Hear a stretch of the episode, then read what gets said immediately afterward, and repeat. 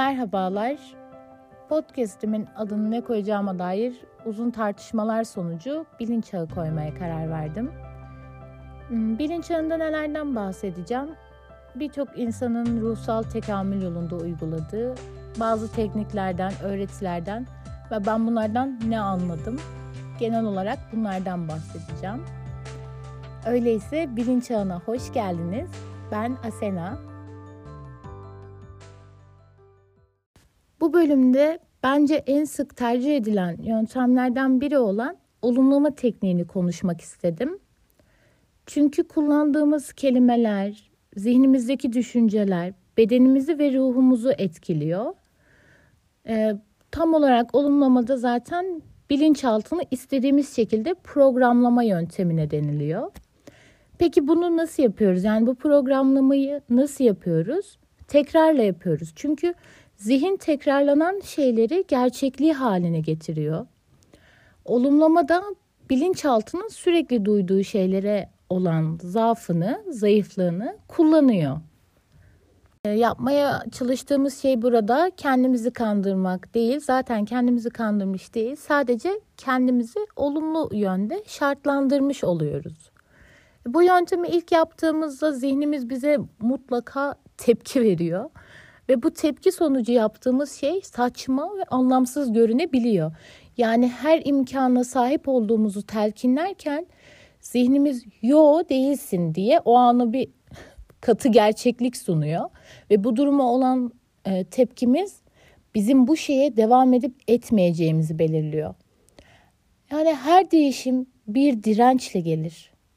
Konfor alanından çıkmadan değişim beklemek bize sadece zaman kaybettirir. Her gün aynı gerçeklikle baktığın ve sürekli şikayetlendiğin ancak bir çözüm asla üretmediğin bu dünyaya farklı bir bakış getirmek bizim için zor olabilir. İlk başlarda çok zor gelebilir. Ama bakış açımız değişmeden değişim gerçekleşmez ve algımız değişirse hayatımız da onu takip eder. Olumlama cümlesi kurarken e, kabul görmüş belli başlı şeyler var. Bunlardan biri ne istediğimizi net bir şekilde ifade etmek. Bu sadece bizi o niyetle yakınlaştırmaz, aynı zamanda bir şeyi ne kadar istediğimiz konusunda da farkındalığa ulaştırır. Bazen kendi isteklerimiz sandığımız şeylerin aslında bizim isteklerimiz değil de sosyal şartlanmalar olduğunu fark ederiz bilinçaltı çocukluktan beri kodlanmış bir sisteme sahipse ve ebeveyn faktörünü düşününce ilk temas onlarla olduğu için aklıma ilk onlar geliyor. E, yapmak istediğimiz iş konusunda bile kendi isteğimiz olduğunu söylemek ancak kendiyle dürüst bir şekilde yüzleşmiş insanlar için söylenebilir sanıyorum. Uzun bir zamanı sadece bu istekleri gerçekleştirmek zorunda kalmakla ve gerçekleştiremedikçe hiçbir şey değişmiyormuş gibi hissetmiş olmamız muhtemel. Ama böyle düşünüp hemen bir kurban psikolojisine girmek yerine biz de bir şeylerin ucundan tutabiliriz. Düşüncelerimizi ve odak noktamızı istediklerimize çevirerek başlayabiliriz. Bir başka noktada şu ana yönelik cümleler kurmak ve mesela e, yarışmada birinci olmak istiyorum değil de yarışmada birinci olmanın mutluluğunu yaşıyorum gibi e, istiyorum demek bizim ona sahip olmadığımızı ortaya koyar ve doğru enerjiyi vermeyebilir. Tıpkı CV hazırlar gibi bir de buna görsel destek eklemek gerekiyor. Bunu nasıl yapıyoruz? O çok kolay. Hayal kurarak, e, o gerçekliği gerçekten yaşayarak ve o anlardan zihnimize fotoğraf çekerek. Bu son incelik içinde destekleyici e, nitelik taşıyor. Olumlamanın içerdiği duyguyu e, yakalamak, yaşamak inceliğinin Duygu vermediğimiz her şey gibi buna da vermediğimiz zaman içi boş bir hal alıyor. Genelde 21 gün gibi bir zamandan bahsedilir ortalıkta ama yani buna bir zamanla sınırlamak mümkün değil. Sende 21 günde çalışan şey bende 10 günde de çalışabilir, 30 günde de çalışabilir. O yüzden bunu bir zamanla sınırlamak mümkün değil. Neden değil? Yani çünkü hepimiz farklıyız. Yani hepimiz biriciyiz. Tıpkı parmak izi gibi.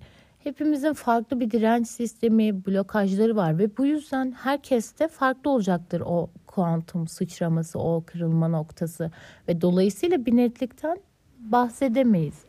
Askerin şafak sayması gibi yani günlere odaklanmak bizi niyetimizden de uzaklaştıracaktır mutlaka.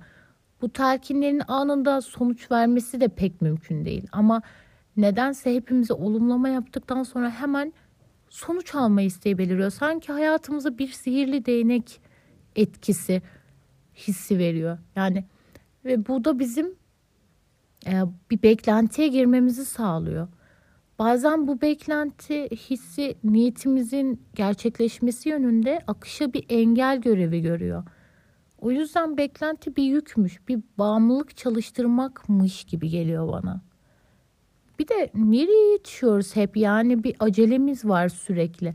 Aslında bu yolculuk insana en çok sabretmeyi ve olabildiğince yavaş, anın farkına vararak, etrafındaki mesajları algılayarak ilerlemekten geçiyor.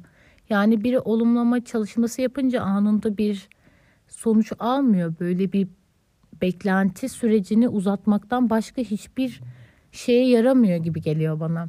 Bir sabah uyanıp zengin olmak değil olumlamanın sonucu. Farklı bir algıya geçiş ve sonunda isteklerini gerçekleştirmeye başlayacak fırsatları görmen. Bakmak değil, gerçekten görmen. Ee, bir başka şey de titreşim.